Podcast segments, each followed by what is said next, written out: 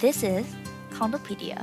Here, we talk about everything related to condo law in Ontario, with hopefully some humor mixed in.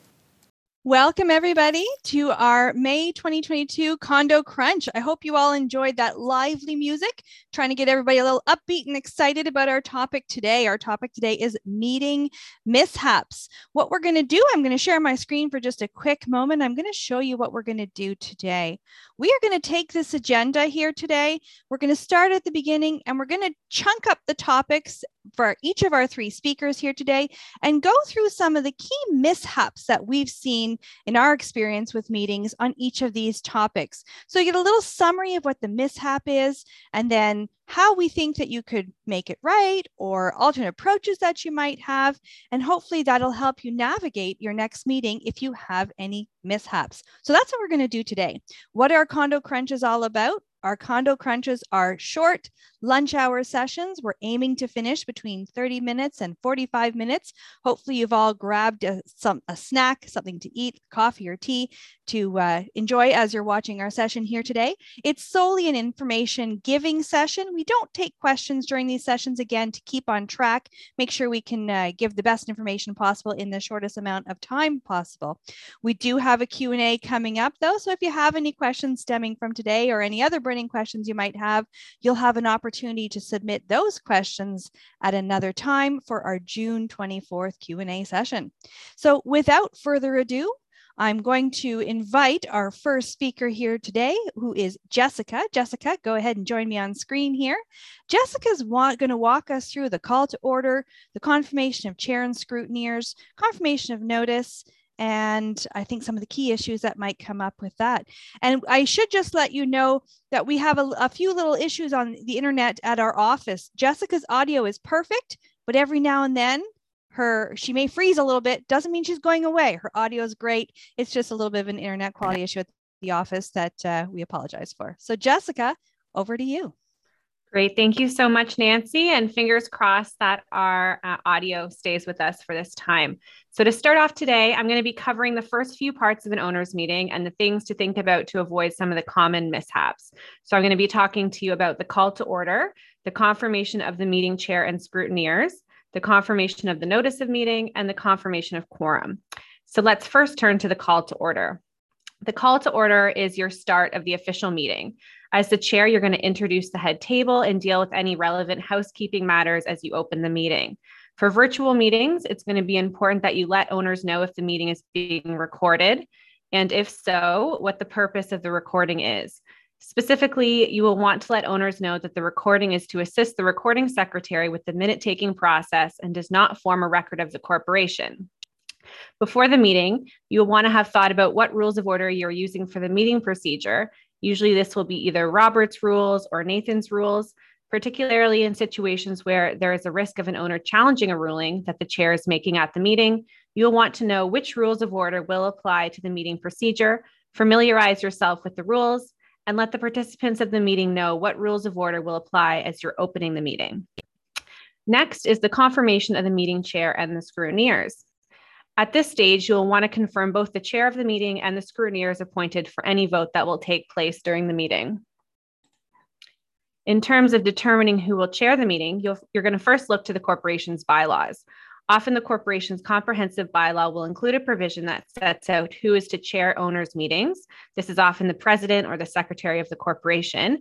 However, in many cases, the board may want someone else to chair the meeting, such as legal counsel. In those cases, you'll want a motion at the beginning of the meeting confirming the chairperson. You will also need a motion to appoint the scrutineers for any votes to, taking place during the meeting. At an in-person meeting, these motions will be made live on the spot at the beginning of the meeting. However, during a virtual meeting, it's important that you give owners advance notice of who will be chairing the meeting and who will be acting as the scrutineers. For virtual meetings, the scrutineers are generally the hosting platform. And we recommend that this information of who's going to act as the chair and who's going to act as the scrutineers during your virtual meeting be provided to owners in the meeting package in advance of the meeting, letting owners know where they can direct any objections to these appointments. And this is going to help you ensure that you're prepared in advance for any objections to the chair or the scrutineers so that they can be adequately dealt with and that your virtual meeting goes smoothly. Next, we're going to turn to the confirmation of notice of meeting. So again, before getting into any substantive business of the meeting, you need to confirm to the owners that the preliminary notice and the notice of meeting was sent out in the timelines required. There are mandatory forms for both the preliminary notice and the notice of meeting that must be used, and specific timelines that set out when these notices must be given to owners in advance of the meeting. When counting the timelines for sending out these notices, you'll need to check the corporation's bylaws to confirm whether or not you need to include any extra days when calculating the proper notice period. This is a step that's often overlooked, so one of those common mishaps. So you want to remember to check your bylaws when you're calculating the notice dates. These deadlines are important to ensure that proper notice of the meeting is given to the owners. Where the meeting deadlines may have been missed, or if there's another deficiency with the meeting package, you may need to postpone the meeting and hold it at another time after proper notice has been given. Or in some cases, you may be able to correct the deficiency at the meeting itself. This is done by having owners waive the defect and any prejudice that has arisen as a result by agreeing to proceed with the meeting. Whether you can proceed with the meeting or need to reschedule is going to depend on the particular issue that has arisen in your notice and the nature of the business presented at the meeting. If there are any concerns with a deficiency in your notice package, we recommend that you reach out to your legal counsel to discuss your options for proceeding with the meeting. And the last preliminary procedural step at the opening of the meeting is the confirmation of quorum. So again, before we get into the substance, you're going to need to confirm that you have the necessary participation by owners in person or by proxy to conduct business at the meeting. Generally speaking, your quorum requirement to owner um, is going to be those owners who own twenty-five percent of the units in the corporation. However, it's important to remember that if a meeting has already been rescheduled a few times due to a failure to obtain quorum, a lower threshold may apply. So the Condominium Act says that if you have tried to hold an owners meeting twice unsuccessfully due to a lack of quorum, on your subsequent attempt, uh, that quorum requirement is lowered to fifteen percent. In some cases, older condominium bylaws may include an incorrect quorum requirement. So this is another mishap to be aware of. So for example, your older bylaw may say that you need a higher number of owners present, such as thirty-three percent, to obtain quorum. However, it's important to remember that whatever that different number is in your bylaws, that does not override the act, and it will not change your quorum requirements for your meeting. So again, we want to keep that twenty-five percent uh, number in mind, regardless of what your bylaws say. And that kind of covers off the preliminary steps in, of an owner's meeting. And I'm going to turn it back to Nancy to introduce our next speaker. Great. Thanks, Jess. And I think what I'll do is I'll highlight just a couple of the key points that you made, because a lot of this does go back to your bylaws. So remember, check your bylaws. If you're calling a meeting, it's your first time doing a meeting, go back to some of the key provisions in your general everyday operating bylaw to see what does your bylaw say about chairing the meeting? Who is entitled to chair? How many days notice do you have to provide? Is it seventeen days notice if you factor in the fifteen days plus two for dropping it in the mailbox? Or are you good for with just two uh, fifteen days because you're doing everything electronically? So going back to your bylaws, making sure that you check off for each of the items on your agenda, whether there is a provision in your bylaw that deals with that. With respect to scrutineering, as Jessica mentioned, it can be a little bit tricky when you're dealing with a virtual meeting if you anticipate any challenges to scrutineering electronically. We have seen some cases where even though it's a virtual meeting, there has been in-person scrutineering after the meeting occurred. And so you can set up specific procedures to allow for an in-person scrutineering process for a virtual meeting, but it's likely going to have to take place afterwards. And so you have to be prepared for that if you're going to face challenges. The best way to get prepared for that is to set out your process in your meeting package, in your cover letter, to say, this is the scrutineer, this is the chair. If we get three or more objections, we'll take a motion at the meeting, and here's how we'll deal with it. So looking at your bylaws, being prepared, and being proactive. I'm going to share my screen again because we did have a bit of a concern that maybe the words were a little too small. So here we go. We've completed items number one, two, three, and four. We're going to move on now to the approval of the minutes, the presentation of the audited financial statements and appointment of auditor, and that lovely little issue of proxies. So listen carefully. Victoria's got some really key hot tips on proxies and each of these key items. So Victoria, I enjoy I invite you to join me, and I'll turn it over to you. Okay, so I'm first, good afternoon, everyone. So I'm first going to take you through um, common mishaps with proxies, and then I'm going to turn to common mishaps with the A G M minutes and audited financial statements. So turning first to proxies, as everyone knows, the purpose of a proxy form is to allow an owner who is unable to attend a meeting, but who wishes to participate in the decision-making processes to appoint someone who will attend the meeting on their on their behalf uh, by completing a proxy form. Uh, there, there are different mishaps that can occur with uh, proxy forms. To avoid these mishaps as much as possible, it's always best to encourage owners to submit proxy forms in advance of these meetings so that any issues or problems with the proxy forms can be resolved uh, in advance of the meeting. Um, despite best efforts, uh, unanticipated mishaps can still occur with proxy forms uh, during the meeting, requiring the chair and or those involved in meeting registration uh, to troubleshoot those mistakes right then and there. Um, as a starting point, the chair is ultimately responsible uh, for determining the validity of the proxy, although the registrant uh, may assist the chair with this task.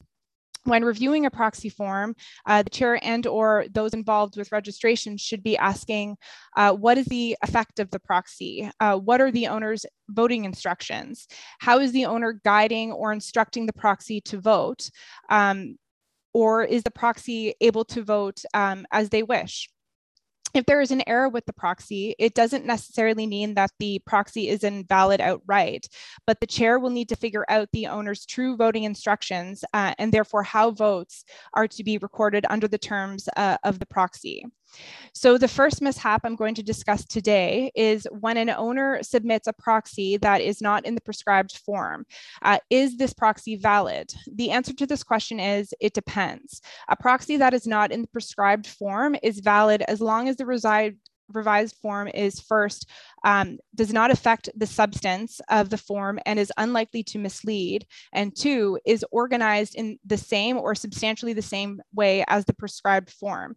Uh, these criteria are confirmed in Section eighty-four of the Legislation Act. Uh, for instance, our firm has made some improvements to the prescribed form to make it uh, clearer and to address some of, the, of its weaknesses.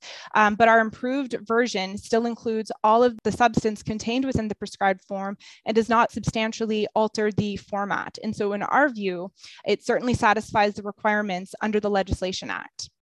However, if you receive a proxy uh, form that is missing some of the substance of the prescribed form, is misleading, and or has substantially altered the organization of the form, the proxy might not be valid. And so in those cases, the meeting registrant and ultimately the chair uh, may have to decide uh, whether or not to accept the proxy. Another common mishap is in relation to dealing with amendments at the meeting. Uh, and so, for example, suppose that an owner submits a proxy form in the prescribed form, um, instructing the proxy to vote in favor of a proposed bylaw. But at the meeting, the proposed bylaw is amended. And so the question becomes, should the chair count the owner's vote as set out in the proxy?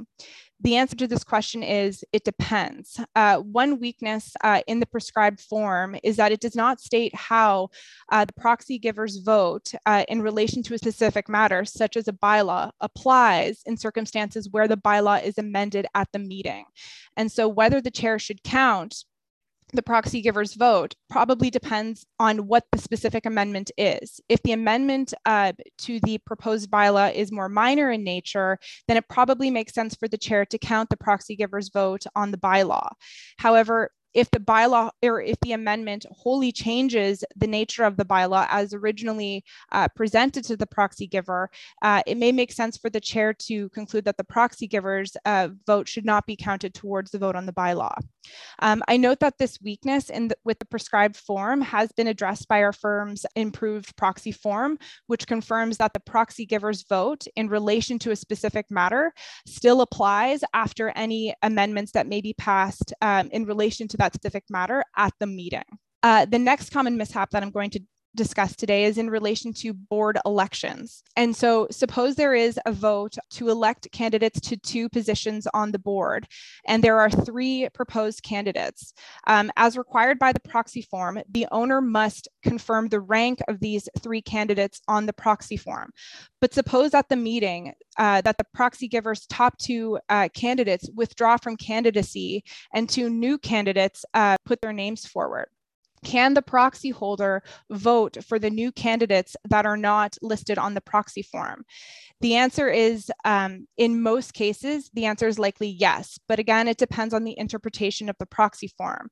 Assuming the proxy holder is permitted to vote on substantial matters, uh, this would likely give the proxy holder the authority to vote for one of the two new candidates to fill the second vacancy, which is no longer covered by the specific ranking on the proxy form. The vote for the first vacancy would go to the remaining ranked candidate on the proxy form because those are the specific instructions from the proxy giver. Another common mishap is when an owner has appointed another as their proxy, uh, but would still like to attend the meeting. Are they permitted to do so? So the answer to this is yes. A proxy giver ha- who has appointed another as their proxy is permitted to attend the meeting, but of course isn't entitled to vote. Just because they have submitted a proxy form does not mean that they've given up their right to attend the meeting. Uh, a common example of this situation is when an elderly owner attends the meeting to listen in on the discussion of the community, but appoints another family member to vote on their behalf. Uh, another common mishap is when an individual submits a proxy form on behalf of an owner who has already uh, submitted a proxy form to the condominium corporation. And so the question becomes, which proxy form takes precedence? The proxy form that was last completed by the owner generally takes precedence. Uh, the prescribed form um, includes the statement, I revoke all proxies uh, previously given, and requires that the owner include the date on and time on which they've executed the proxy form. And so if presented with this problem at the meeting, the chair and or the registrant will need to look at the time of day and the date of when the owner last signed the proxy form to confirm which proxy is the later proxy. The final common mishap that I'll be discussing today uh, in relation to proxies is when uh, the proxy votes have not been properly allocated to the appropriate eligible voter at the meeting. So how do you handle this? At a meeting of owners, it's always important to cross-reference proxies that have been submitted um, with online and in-person voters to ensure the appropriate number of votes have been allocated to each eligible voter. Not understanding exactly how many votes each eligible voter has increases the risk of duplicate or ineligible votes uh, being included in the final tally, which of course uh, jeopardizes the integrity of the results. So those are mishaps with proxies. I'm now going to turn to mishaps with A G M minutes and audited financial statements. So turning first to A G M minutes. Um, so as a starting point, the essential requirement, um, which has been confirmed by the Condominium Authority Tribunal, is that minutes should be a reasonable summary of what transpired at the A G M. So every comment is not required to be verbatim in the minutes. Um, if you know in advance that an owner is going to uh, raise several concerns with the A G M minutes, ask that owner in advance of the meeting that they put their concerns in writing and provide them to the chair so that the chair can review them in advance and also have them um, during the meeting in front of them. Um, if you know that this is going to come up at the meeting, it's important to allocate sufficient time in order to deal with this issue. Um, another thing to keep in mind um, is that only those who were present at the A G M can approve the meeting minutes for that A G M. And so if you have someone challenging the A G M minutes who um, was not present at the A G M, they likely don't have a right to do so. Uh, so now turning to audited financial statements. So one thing that we've learned by doing virtual A G Ms throughout the pandemic is that having a live visual uh, representation of the statements has been hugely successful. And so this is easy to do if you're doing a virtual meeting. Um, you can easily share your screen showing the audited financial statements, so all owners can are looking at the same thing. Um, if you're doing an in-person meeting, you we suggest um, having an overhead projector or some type of screen so that everybody can see uh, the statements while the presentation is happening. Um, another point to keep in mind is that the auditor is not required to attend the meeting unless the board or an owner uh, requests their attendance. However, it's often a good idea to have the auditor present to answer any questions uh, from the owners if they have any questions. Um, It's also important to remember that the board and not the owners uh, approve the audited financial statements. So as a final point uh, for both the A G M minutes and the audited financial statements, it's important to ensure that the discussion is confined to those items of business, namely the approval of the A G M minutes and questions relating to the audited financial statements. Um, in most cases, uh, the chair should advise owners who wish to discuss other matters to please wait until the end of the meeting when general discussion opens up so that the chair can keep their meeting, um, the meeting agenda on track. So those conclude my items. Nancy, over to you. Fantastic. And how important is that last point you just made, Victoria? Making sure your meeting stays on track, right? So again, we see it so often during the financial presentation. Someone asks a question about the tree line item, and next thing you know, we're talking about how many trees are we going to plant this year? So Victoria's point is well taken. Uh, keep your questions confined to the item in question on the agenda. A couple of uh, key uh, pieces of information Victoria also raised, making sure your chair understands their role. The chair is a very important role at a meeting, uh, making sure that they review the proxies in advance or at the meeting, depending on when they're appointed, et cetera. And it's an important step that the chair needs to take that sometimes can be overlooked, the chair not even looking at those proxies.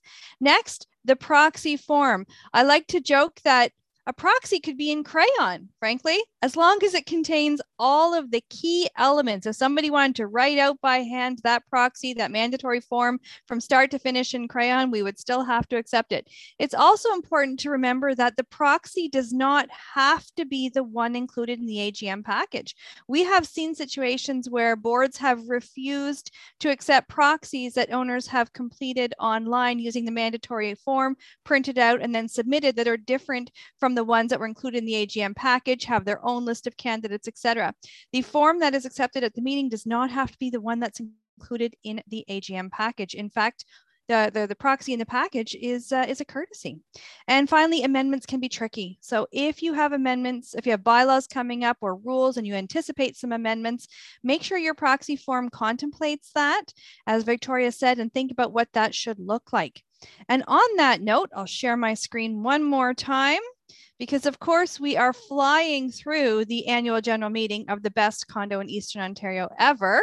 And we are now at item number nine and ten, which are the elections and uh, various voting items that may come up. So we're going to turn it over to Emily now to talk about some of the mishaps and how-tos for each of those items. I'll stop my share. Pardon me, Emily, over to you. Awesome. Thanks, Nancy. So, yep, as Nancy mentioned, I'll be talking about voting and elections and some of the problems that uh, or issues that you might encounter during this part of your A G M or your owners meeting. Now, voting is often a key component of a meeting, so it's important to ensure that owners are provided a clear explanation of, of the items that they're going to be voted on. Um, sometimes it may be a good idea to have legal counsel attend as well to assist with this uh, in terms of explaining the details of some of the items to be voted on. Now, during your meeting, there may also be certain items that are for discussion only and not to be voted on. So it's important to ensure that owners understand this and that uh, they're not expecting to be casting a vote for items such as uh, amendments to the declaration. Um, this may be a discussion item for owners, but uh, consents, consents will be collected from the unit owners after the meeting rather than having them vote, vote on the item during the meeting. Not only is voting important, counting votes appropriately is equally an important step. Uh, so for virtual meetings, you will want to ensure that enough time is provided to owners to cast their vote. It's also important to be mindful that there may be some technical issues that could arise for certain owners, and you'll want to ensure that you're prepared to assist with any of these technical or troubleshooting items. For example, sometimes in the past, we've had issues for certain owners with our voting platform. They're not able to access it for whatever reason.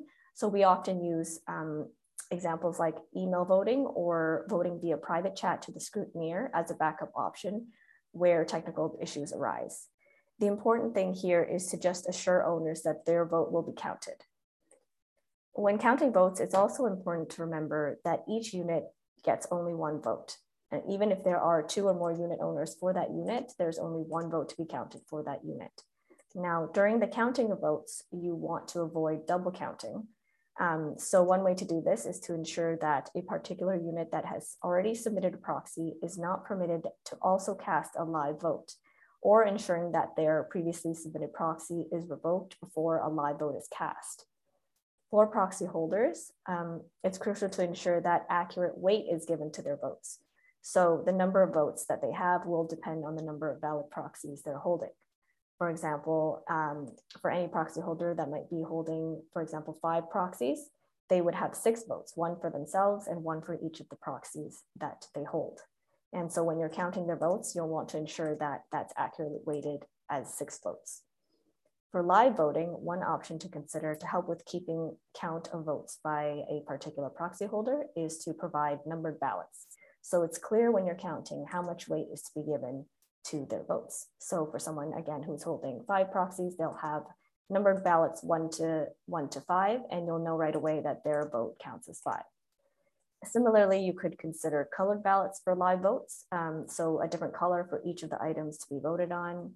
You could do pink ballots for bylaws and green for election of uh, directors. And this will help to easily identify which votes are for which items when it comes time to count. Now moving on to director elections, another important um, aspect of the meeting. As we all know, candidate disclosures must be completed in order for an individual to be eligible for a can as a candidate for the board. Now, often this will be completed beforehand and provide, provided to the owners as a part of the meeting package. However, it's important to remember that the disclosure can also be done verbally during the meeting. Um, one issue I want to touch on specifically is the vote for an owner-occupied position. So for certain condominiums, a particular position is on the board is reserved for voting by owner-occupant units only. So this applies to residential units, not commercial units. For residential units, if a particular owner does not live within their condo, they are not eligible to cast a vote for this position. Again, during the lot during a live vote, it will be important not to provide a ballot for this vote to any owner that does not reside in their unit or that owns a commercial unit. However, it's important to remember that it doesn't matter whether the director themselves who is elected to this position occupies their unit. So the important thing is just to ensure that the ballots provided for this vote are given only to owner occupants, uh, owners who occupy their units. Um, there are upcoming changes, however, to the Condominium Act that will amend this reserved position to be only required if there are a minority of non-leased units, or if the owner of a non-leased unit requests for election for this to be added to the election, for the reserved position to be added to the election. So it won't, it will no longer become mandatory uh, once these amendments are passed. Another key issue to be mindful for elections is that not only do positions on the board need to be filled, it's important to remember that the terms of each board member uh, being elected must also be determined at the meeting.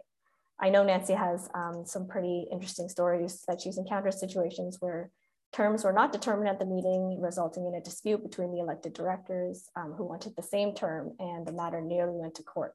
So you want to be sure to avoid a situation like that and ensure that terms are determined during the meeting. Now, the last topic I wanted to touch on is uh, somewhat tricky. It's understanding voting thresholds. So for most items that will be voted on during a meeting, they will be passed on the threshold of a majority of votes cast by owners at the meeting. So these are things like procedural items, approving minutes, approving the auditor, et cetera. If you've attended a virtual meeting with our firm, where our firm has, has chaired and hosted, you'll know that for these types of votes, we often do a poll. So the item is passed if a majority of owners who are in attendance at the meeting cast a vote in favor. Certain other items, however, are passed on a threshold of owners of a majority of units in the corporation. So this applies to voting on things like bylaws. It's not just about a question, it's not just about a vote cast at the meeting. For this item, it would be a vote in favor by owners of a majority of all of the units in the corporation.